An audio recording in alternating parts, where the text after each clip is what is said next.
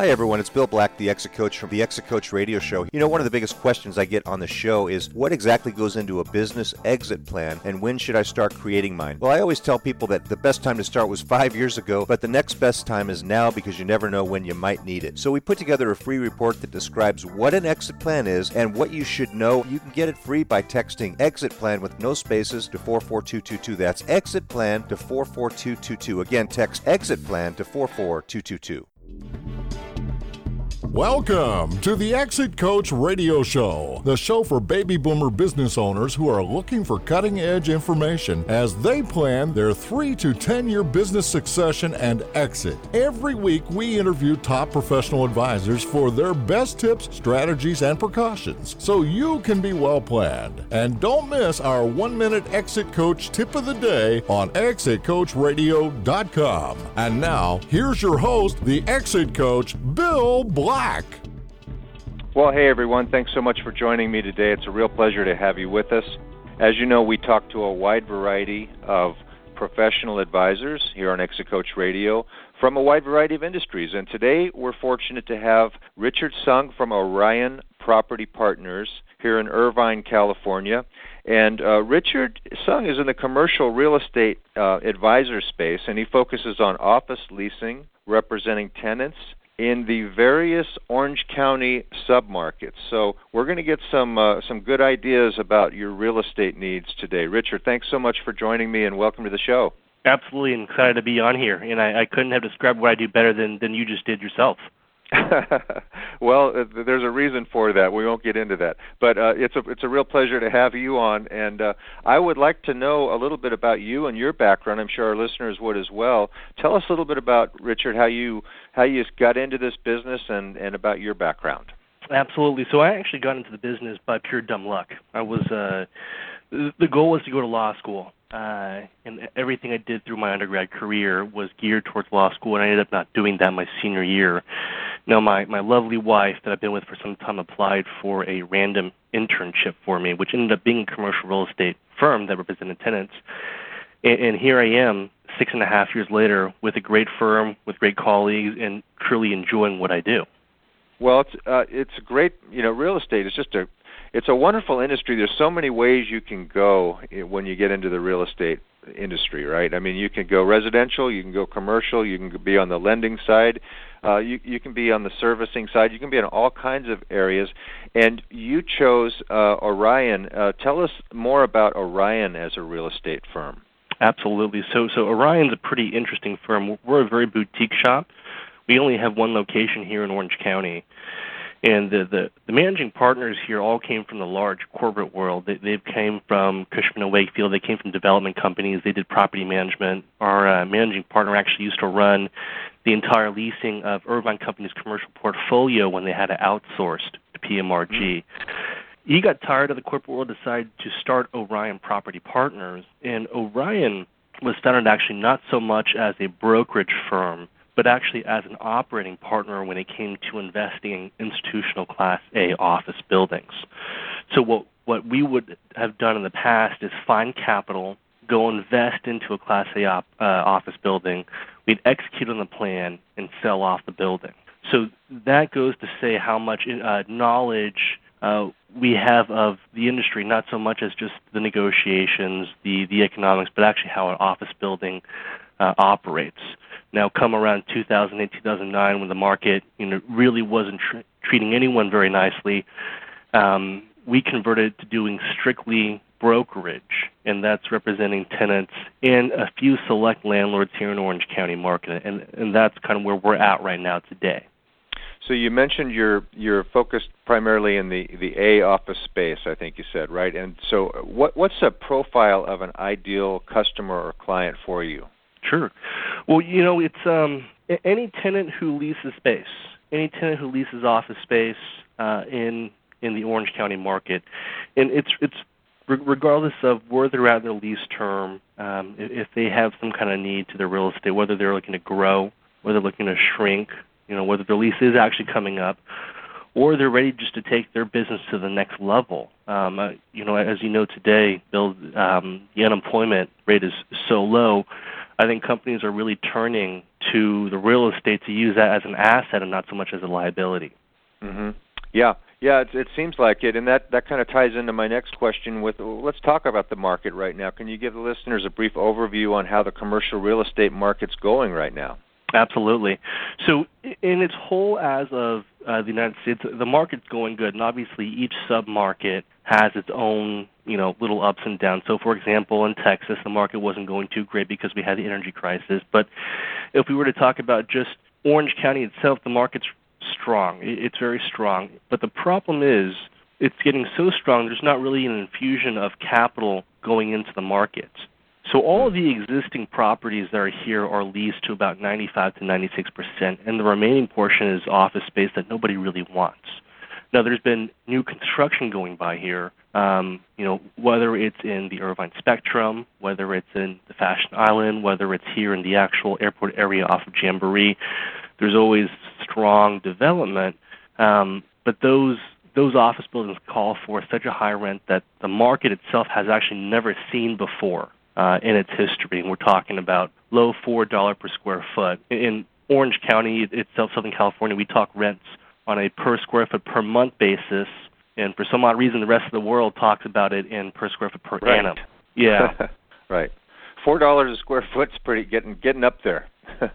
it's getting up there, absolutely is. And you know, the, the thing is, people are paying for it, and I think it's those those companies who want to use their real estate as an asset if you think about this, if you have two competing companies with, mm-hmm. well, let me bring it back a little bit. The company's biggest asset is its employees, right? If you don't have good employees, you're set up to fail no matter what. If you compare two companies, they're paying the same, they do the exact same thing, the culture of the individuals in there are the same, but one is in a, let's say, a, a Woody walk-up dog of a space, and the other one is in a best of the bus brand new construction what what's really going to have the employees go to you. And that's what a lot of these companies that are going to the new construction understand. They understand that employees are important and we got to treat them right, and that's why the real estate to them is an asset, not a liability. Sure.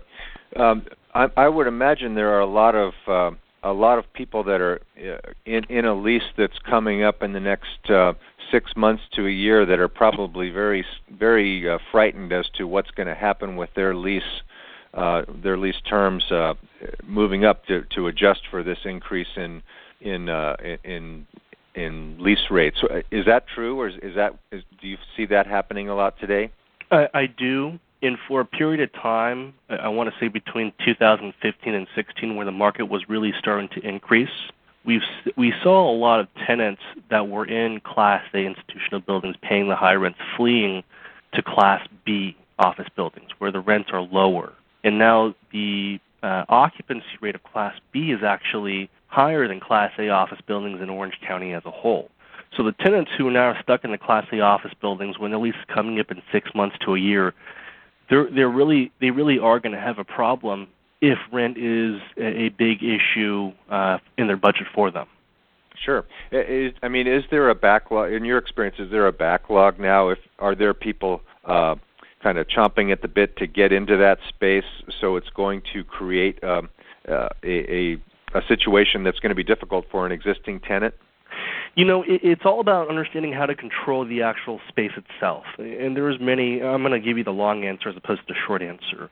If you're in a Class B office building, let's say a Class B plus office building, and you moved in there five years ago, your lease is coming up. There's certain ways that you can structure your lease initially to have you stand at a um, better better position than any other tenants vying for the space.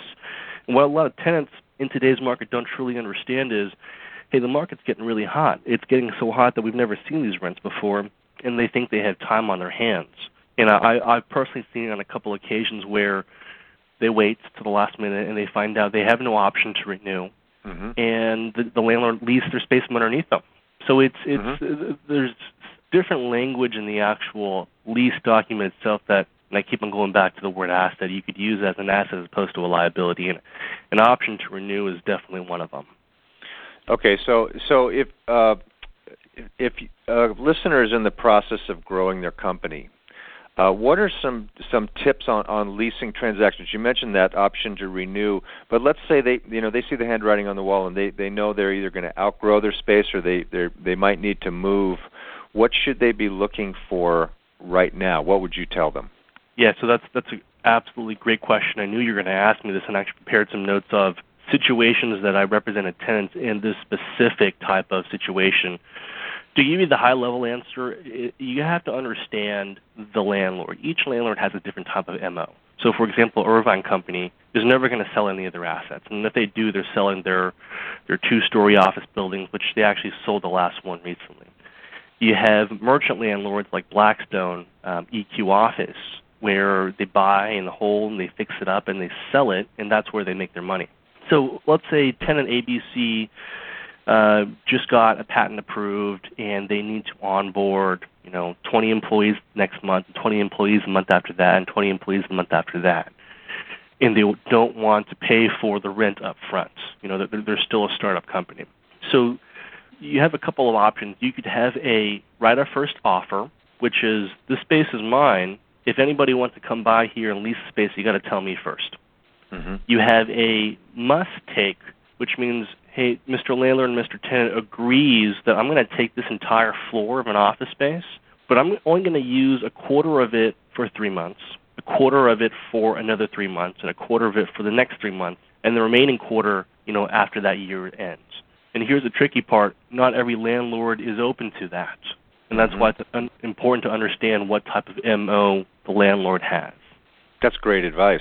So knowing your landlord and uh, and understanding this, you know, what what chess game do they play? Um, Absolutely. And now, can you give us an example of somebody that you've worked with recently, a, a kind of a brief success story to illustrate how you've helped a client or customer? Yeah, absolutely. Let's um, let's think of one here. Um, okay, so one of my favorite clients um, is that, that I love to work with. Great guys, great company, does very well is Morinaga USA. They they um, they sell the Hi-Chew candy that you see at 7-Eleven. Very popular in Asia. They're making a push here in the states.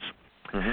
I initially met them in a uh, not so well kept up Irvine Company office building, which has now since been repositioned.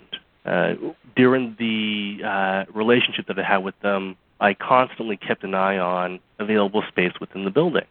So we grew Morinaga by two times within a period of nine months. And here's where a lot of tenants aren't aren't aware of.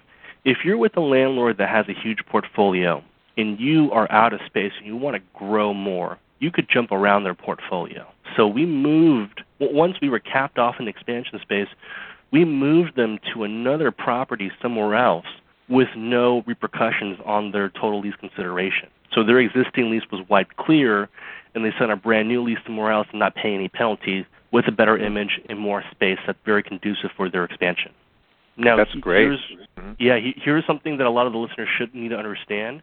You have a lot of landlords out there that have an operating name. So, for example, EQ Office is one. Uh, let's see here, McCarthy Cook is another one. Those landlords, sure, that's the operating. The money behind them is different.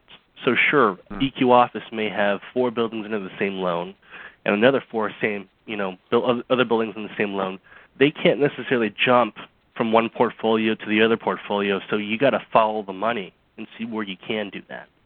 I see. Uh, there, there's a lot to know. yeah. Yeah. And yeah, yeah. you know, like I said earlier, I fell into this by accident, and I, I'm so glad I did. This industry is very exciting. It's never a dull day, and there's, like you said, a lot to know.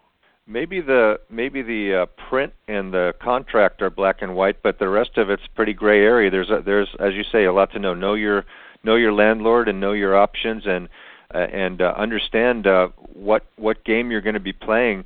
Um, if someone uh, were to ask you for a couple brief tips, ideas, or precautions for for uh, this day and time in the real estate business, uh, what would you what would you tell them? Um, if you know that you're going to be if your business is going to be constant, there's no ebbs and flows, ups and downs, sign a long lease. Sign a five year lease as opposed to a three year lease. Because the chances of your annual 3% increase hitting the year five, your rent's going to be still lower than the actual market is going to be itself. Now, a lot of thinkers are probably, or a lot of listeners are probably going to be thinking, well, What if the market takes crash? What's going to happen mm-hmm. then? A lot of landlords in that type of environment where the market's horrible, you know, vacancy's high, every tenant is going to be gold to them. So when back in 2011, 2012, when I first started in the industry, we were representing a lot of tenants on behalf and going to the uh, landlord to negotiate, saying you need to drop our rents now, or within a year or two we're going to be gone. We're going to go somewhere else. So you got to work with us now. And that goes back to understanding the type of landlord. Some landlords want occupancy. Irvine Company wants occupancy. Some mm-hmm. landlords mm-hmm. want start rates. And there's a lot of concessions that you could throw into the actual lease transaction to buy down your rent. So even though your start rate is, let's say, 250, we're getting a bunch of concessions, and your effective rate's going to be 235. That's you know that's a five uh, percent difference in rent.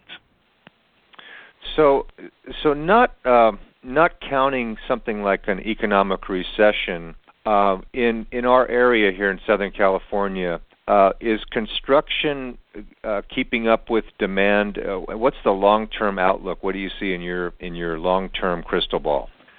I, I wish I had a crystal ball. Um, and I'm, I'm sure you do too. um, yeah. you know all the all the new construction that's going on today, they're all targeting large tenants. And when I'm saying large tenants, I'm saying 10,000 square foot plus in size. Mm-hmm. Now, your average size of tenants in Orange County itself is between three to 5,000 square feet. So there's still more demand for office space, but there's no supply. And mm-hmm. a lot of landlords and developers, why do they want to mess with 10, 5,000 square footers when they could deal with five, 10,000 square footers. So, so uh, to answer your mm-hmm. question, go ahead. Mm-hmm. No, no, go ahead. To answer your question, uh, demand outpacing supply. Well, th- that's true, of course, in uh, in housing as well. Um, so um, it's uh, as long as we have good weather, and barring any other, like I said, barring any economic downturns that are or or any kind of other things that might happen to a um, a general area, uh, it, it looks like uh, more than ever uh, tenants need to be calling a specialist, and that, that specialist is Richard Sung at Orion Property Partners. Richard, what's the best way for them to get in touch with you? Uh, you know, email or phone. I- I'm very responsive. I'm the kind of guy that jumps on my phone right away when I get someone to call. Um, what's your best number? Uh, it's uh, 408 205 3412, and that's my cell phone, and you're welcome to call whenever. Um, okay. Yeah. 408 205 3412. And for Orion, it looks like the website is www.oppre.com. And if if someone just wanted to call and say, "Hey, uh, uh, I'm not sure if I'm ready to do anything or not, but I'd like to tell you my situation," are you open to taking those kind of calls? Yeah, absolutely. You know, we're in for it for the long run, and what we do for clients who approach us but don't really have a transaction is we do a lease abstract. We take a look at your lease document and we share with you, you know, where are some of the liabilities and holes that you have in this lease, and where are some of your assets, and share with you um, the actual document summarized. So, absolutely happy to do that. Absolutely happy to chat with anyone. Uh, I'm, I'm not so much of a, a, a check chaser per se. Um, mm-hmm. I, I just love the industry. I, I love real estate.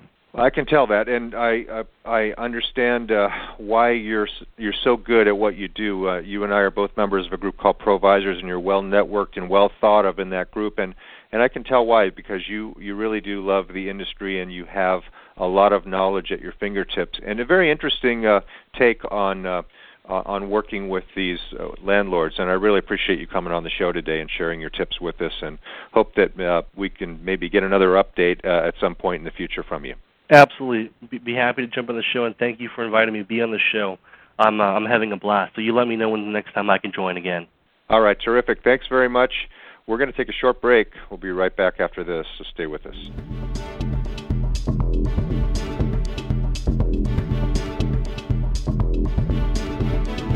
Thank you for listening to Exit Coach Radio.